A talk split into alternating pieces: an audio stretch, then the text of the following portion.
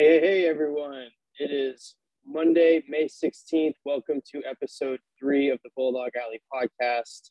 My name is Cole Forsman, joined again, as always, by my co host, Asher Ali. What's up? Asher, how you doing? How's, how's uh, the last week been without school? Oh, it's been good, man. Uh, we were kind of just catching up before the pod, and we kind of we were both in like around Montana this week. I was in Yellowstone, adventuring the park. Uh, it's like Disneyland, but in nature, so it's like cooler, in my opinion. Uh, personally, I had a great time, super fun. Um, and you know, we kind of were like a little bit off the grid last week, so we had some catching up to do. But I think we both got back right in time for some of the bigger Zag news to hit this week, so we're ready to get into it. Yeah, yeah. On that note, um, we want to give a quick shout out to the women's rowing team. Uh, they just won their seventh straight WCC championship uh, down in Lake Not Natoma. Yep. Right? yep, down there mm-hmm. near Sacramento. I know you're from. Uh, not really that area, but no, like LA, LA, West. Hey, So SoCal is the best part, kind of California, bro. But yeah, they're up in NorCal. Yep.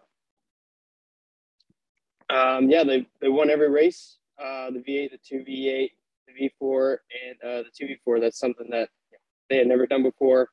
Um, and yeah, do you want to add anything to that? That was. Yeah.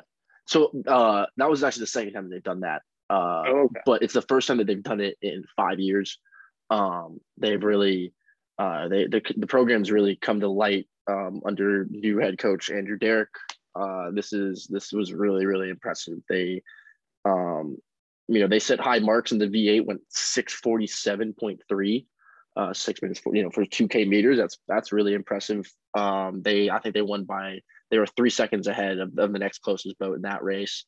Um, and then the other ones, it wasn't even close. It was like the, the margin was way closer, was way further in, in the, both the 2V8, uh, the V4, the varsity eight, the varsity four, and the second varsity four. So um, they really did their thing out there um, in Sacramento. Uh, you know, it's kind of like business as usual for them, I guess, you know, after winning this for the seventh straight time. Um, but it's still, you know, that's a huge accomplishment nonetheless. Um, and a bunch of accolades individually for, for the rowers this year. Uh, Sailor Hawes was the WCC Coxswain of the Year this year. Um, and Katie Sear, who's um, she is a freshman and she won the newcomer of the year. Um, this year, she was also a first team All WCC selection um, for rowing. And uh, Megan Chalfont, uh, the WCC uh, co rower of the year this year. She's a grad student, um, actually came with Coach Derek from Seattle Pacific last year, where she really, uh, I believe she was in bow in their varsity eight. And um, and now she's uh, you know a leader on the Gonzaga team. Um, and she split it with um, apologies. She split it with Gretchen Staub from Creighton um, for that for that role. The really cool thing about this year's team, I got a chance to talk to them like before the beginning of the season, and I got to talk to some of the upperclassmen, the seniors on the team, and they were really excited for the season because they thought the team energy and the team dynamic was the best it's been in their four years. So you know, I've seen them win a championship every single year I've been here. Um, this year though was was different. They they said the energy was very conducive towards success. They were all cheer. They were really big on each other's success and like pushing each other in a healthy way in a healthy environment something they said maybe wasn't always there before even when they were winning. They, they said this year was definitely the, the healthiest environment they've had as a team. And the seniors there were like clearly excited to row again and they wanted to repeat. They wanted to go back to back to back to back. They wanted that and they got it. That's the you know that's the great thing about a sport like rowing is it's really the work that you put in and it, and it shows out so greatly there on the water over those 2000 meters and the women's team killed it. So congrats to them. Shout out to them. Good luck at the NCAA tournament or NCAA championship, which is uh, on Friday, May 27th to May 29th in Florida.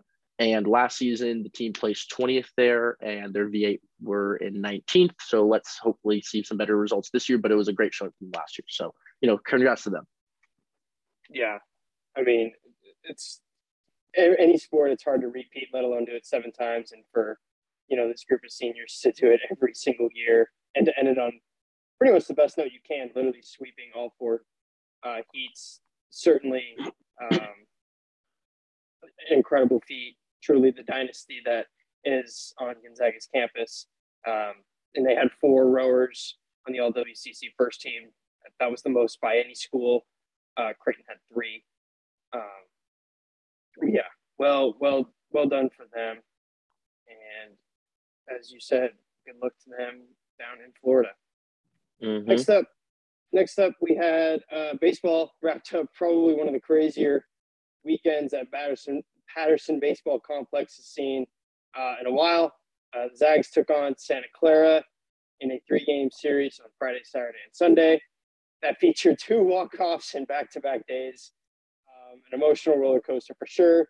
Game one started off Gabe Hughes on the mound for the Zags. Um, pitched seven innings, uh, gave up just two earned runs, four hits. Uh, Alec Gomez came in as well on the mound, but then the story was um, two runners on, down, bottom of the ninth. Connor Cabales in a sacrifice bunt, move runners into second and third.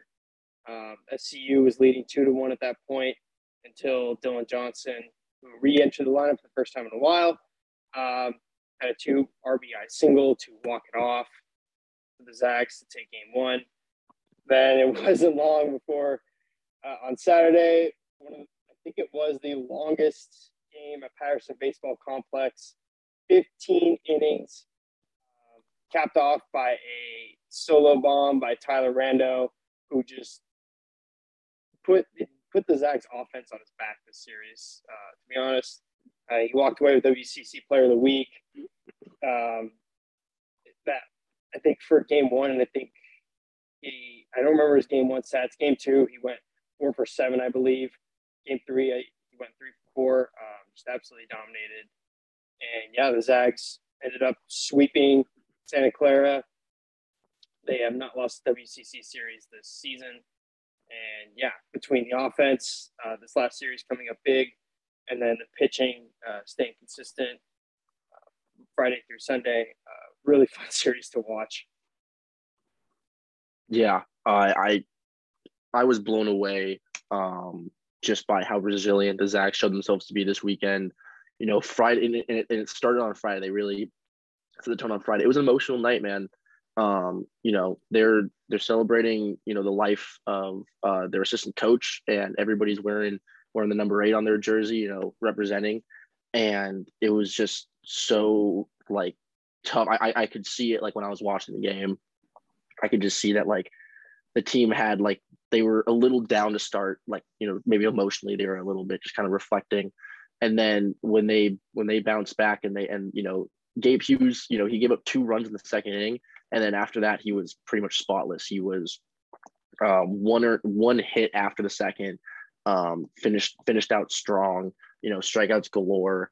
And then the Zags were just, you know, they just kind of clawed tooth and nail to get back into that game, and you know, find find a rhythm there at the end. Uh, it was, you know, as impressive as, as a win gets there on, on Friday night and the follow up Saturday with a long, long battle, 15 innings um, using five pitchers, like and only holding only holding a team like Santa Clara at two runs. Um, that's definitely a uh, that's definitely some kind of integrity that's going to show a lot later, but hopefully down the line, the postseason, if you have a guys who can come out of the pen and give you consistent consistent innings like that, and then you know to come out after that exhausting game on Saturday and have a do like Owen Wild continue to shove even in four and a third innings of work uh, seven strikeouts is is is crazily impressive in that in that amount of time. And then Will Kemper finished it out. And like you said, Tyler Rando was the was the star of the offense this week, um, this past week. But you know, the other guys seven up too. It's not like Gonzaga's, you know, it's not like he's the only guy hitting for them, but he's just really on a tear right now, and you you have to give him props for it. Yeah, I mean, you mentioned that long game. Um, managed as well as you could by the coaching staff because you got to think, you know, you got a game on Sunday and then they're going to have a road game here on, I believe, Tuesday against um, Oregon. That's a big game. You want to keep arms fresh. Um, so rotating guys in and out, um, very well done by them. And yeah, watching, I had to, I was sitting at home watching um, the series, but just uh, watching Tyler Rando, him play, it, it, it's fun you can see the passion that he plays with. Uh, there was a couple times where he drive one out into the outfield and he's rounding first and he's got like this gritty face just hauling but just second base. He's got his helmet flying off. He's diving in. Um, he's getting the bench riled up and so fun to watch. Um, but yeah, gritty, gritty series for sure. And like I said, they'll take on Oregon this Tuesday, but then they have huge, huge series, just like last year, similar position against USD. Yeah, yeah, USD is is going to be. I mean, they have they have four games here definitely locked in where it's going to be tough because Oregon plays has played them tough this season. Um, you know, and USD, we we, we kind of know the deal here. They're they're not they're not far behind the standings. They're two games back. So the winner of this series has first place. Now a little bit different than last year. Last year it was they only had the regular season kind of title. They didn't have like a WCC postseason decide the the conference champion. But uh, this season they do. They're they're going back to Stockton um, next Thursday, May 26th. But before that, the Zags got to lock up that number one number one spot. And it's kind of insane that despite being undefeated in every series this you know, not winning every game, but winning every series this season, um, they're still not in the clear yet for that number one seed um, heading into tournament play. So the Toreros have only lost two series this year. And even though last year the Zags beat them on that Friday night game to secure the WCC championship, they lost the last year. So that was the last series the Zags actually lost uh, in conference play. So they'll they'll be looking for revenge for sure. Um, but they're on the road and it's tough because they have a double header on Saturday. I'm not 100% sure why they scheduled a double header instead of just having it play Saturday, Sunday. Maybe they want to give those kids another day of rest before, but I don't know. Seems like it just it's just a tough position to be in for both teams, honestly. Um, but yeah, we'll see how the Zags perform. The last time they had a double header was the second day of the season this year, um, and they lost to Oregon State and then beat the University of New Mexico. But you know they got to hopefully win two of those, uh, at least two of those games right this weekend. So, um, you know, good luck to them. We'll see how they do, but the bats are hot and and the arms the arms are flying right now. So I'm excited to see how that how this how this turns out. Yeah, it'll be interesting to see. It's a little strength versus strength. Zag's pitching staff versus USD's offense. Uh, USD leads the WCC in pretty much every major offensive category from batting average, runs, hits, slugging percentage, um, their last series, their last WCC series, they put up nine, nine, and twelve uh, against Pacific. They had double-digit hits in all three games. Um, yeah, it's just it'll it'll be interesting to see how the Zags handle that um, with the conference sort of on the line there. But yeah, uh, certainly one to keep an eye on. Um, for seeding not only in the WCC but also overall um, to potentially host a regional game here. Mm-hmm. Oh, I, I, would. Oh man, if they host a regional, woo, I'm I'm coming up here for it. I'm coming up to Spoke to to watch a regional. Why not? Uh, but yeah, moving on. Um, the NBA Combine, the NBA Draft Combine is right around the corner we're excited about it. I, I, I actually really like the NBA draft combine. You know, everybody's like NFL draft combine, and I like it a lot. But the NBA draft combine is just kind of fun to watch, especially those scrimmage games. I'm, I'm a big fan of watching the scrimmage games. Just seeing these kids out there, they have like no chemistry whatsoever, and they're all just kind of out there, you know, doing their own thing. Um, but you get these like specks of greatness, and you kind of get to see like, oh, hey, who maybe has the potential to you know, go off in the league. And, you know, me, I'm, I'm wrong 90% of the time, but it's always fun to see, like, find a new name maybe in there to pops off. But, uh, Nicole, who do we have out there in the draft combine this week? Yeah. So 76 total players, uh, four Zags were invited. Um, Chet Holmgren, Andrew Nembhard, Julian Strawther, Andrew Timme, the usual suspects. Um, it's going to be in Chicago from May 18th to the 20th. Uh, you can actually watch on ESPN News, I believe, on starting on the 19th.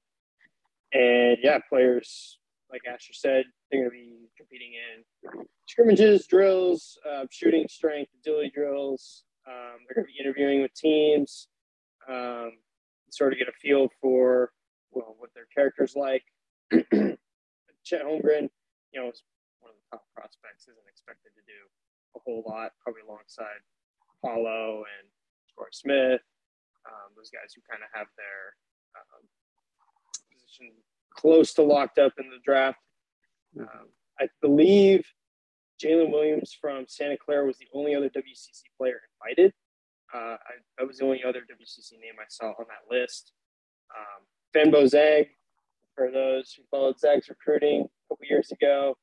Um, course, he decommitted from GU back last April. He went to the G League instead. He was invited. Um, and yeah, it'll be super interesting. I, I kind of, I'm big on the NFL combine too. I love just, I got really big into that um, measurements and 40 yard times. Um, and so, yeah, I'm really excited to see how these guys test uh, in these drills. And then, yeah, five on five, it's like, it's pick up basketball, but like, you don't want it to look like that. Um, you got to sort of balance um, what you can do yourself and how you know, how great of a teammate you are the court in those situations. And yeah, it'll be very interesting to see how that all goes. Um, Drew Timme and Andrew Nembhard have had their own little workouts with separate teams. Um, I'm not sure, really sure how those work. I know the NBA has like strict rules on um, team workouts and private workouts and stuff like that. They kind of wanted it all centered in Chicago, but I read somewhere that Drew Timme worked out with the Hawks and the Thunder recently, and then Andrew Nembhard um, with the Hawks last week as well. So, um, yeah, very interesting notes there. Cool. Yeah, I'm the one thing I'm interested in is like what will will Chet participate? Will he participate in? I, am guessing he's going just get his measurements taken. Um, yeah, I feel like it's pretty standard. But I also I also know in, in the and in the NBA draft combine, it's a little bit less kind of like not essential, I would say, but like it's essential for for a lot of players. But for kind of those those guys who are pretty secure, like I can imagine, you know, the top three that we that everybody's talked about at nauseum at this point. I I, I don't know what those guys are really going to do over there. Um, what else do they really have to prove? And you know, it's always that concern about injuries and stuff like that, being on the floor with other guys. Um, so I'd be interested to see if Chet participates. The one thing that you know you said and you brought up how Jalen Williams is the only other uh, WCC athlete to be to be invited is uh, where's Jamaree Bouyea at? You know, he, that that like I, I I saw last week he had a couple of workouts um with some teams and like you said very private so you don't know how those went but I did see that he did have those workouts. One of them may have been with the Hawks even I, I could be mistaken but one of them may have been with the Hawks.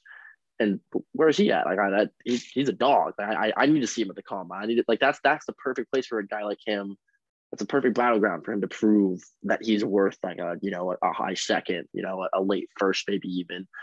Um, you know, another, another and then the GU guy that's left off the board is Rasir Bolton.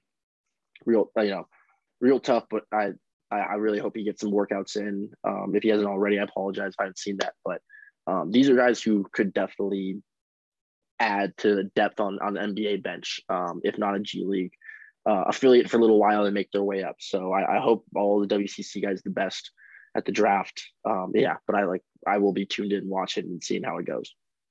Yeah, and you just alluded to that. You know, you don't we don't really know what Chet Paolo and Jabari Smith, Jay Ivey, what are they really going to do other than interview teams? I'm sure um, they'll do that. But then you get guys who really this is their moment, like Jamar, like Jamaree Bouyea's, the Rasir Boltons, who you know this this is their future on the line right here, and I'm sure that they would compete their asses off um, at this combine and do what it takes to uh, earn recognition from other scouts around the league. But yeah, it is what it is. Um, I'm sure those guys' careers are going to advance in some way or another. I know Rasir Bolton, I read, had one more year of eligibility, I believe. Um, not really sure how that's going to work. Uh, the pandemic screwed eligibility up more ways than one. So, but yeah, we'll we'll see how that goes. It's very big for Timme and Strawther as well, who sort of sitting on that fringe line of second round undrafted. Um, of course, Drew Timme, the appeal to come back would be win a national championship, get all the NIL deals he can out of Spokane, um, and improve his game. You know, to scouts more, develop three point shot, defensive consistency than Strawther, just more reps in general. Mm-hmm. Yeah, and yeah, those lucrative NIL deals and all that. We're we're seeing all that play out right now, um, and it'll be fun to you know see how Gonzaga guys react to it, what that means for their what that means for them coming back or not from the draft. But I think that kind of wraps us up here, right? Cool. We're we're we had a you know we had a good week of Gonzaga sports, and we're looking forward to some stuff this week that's really crucial to a lot of different teams and programs.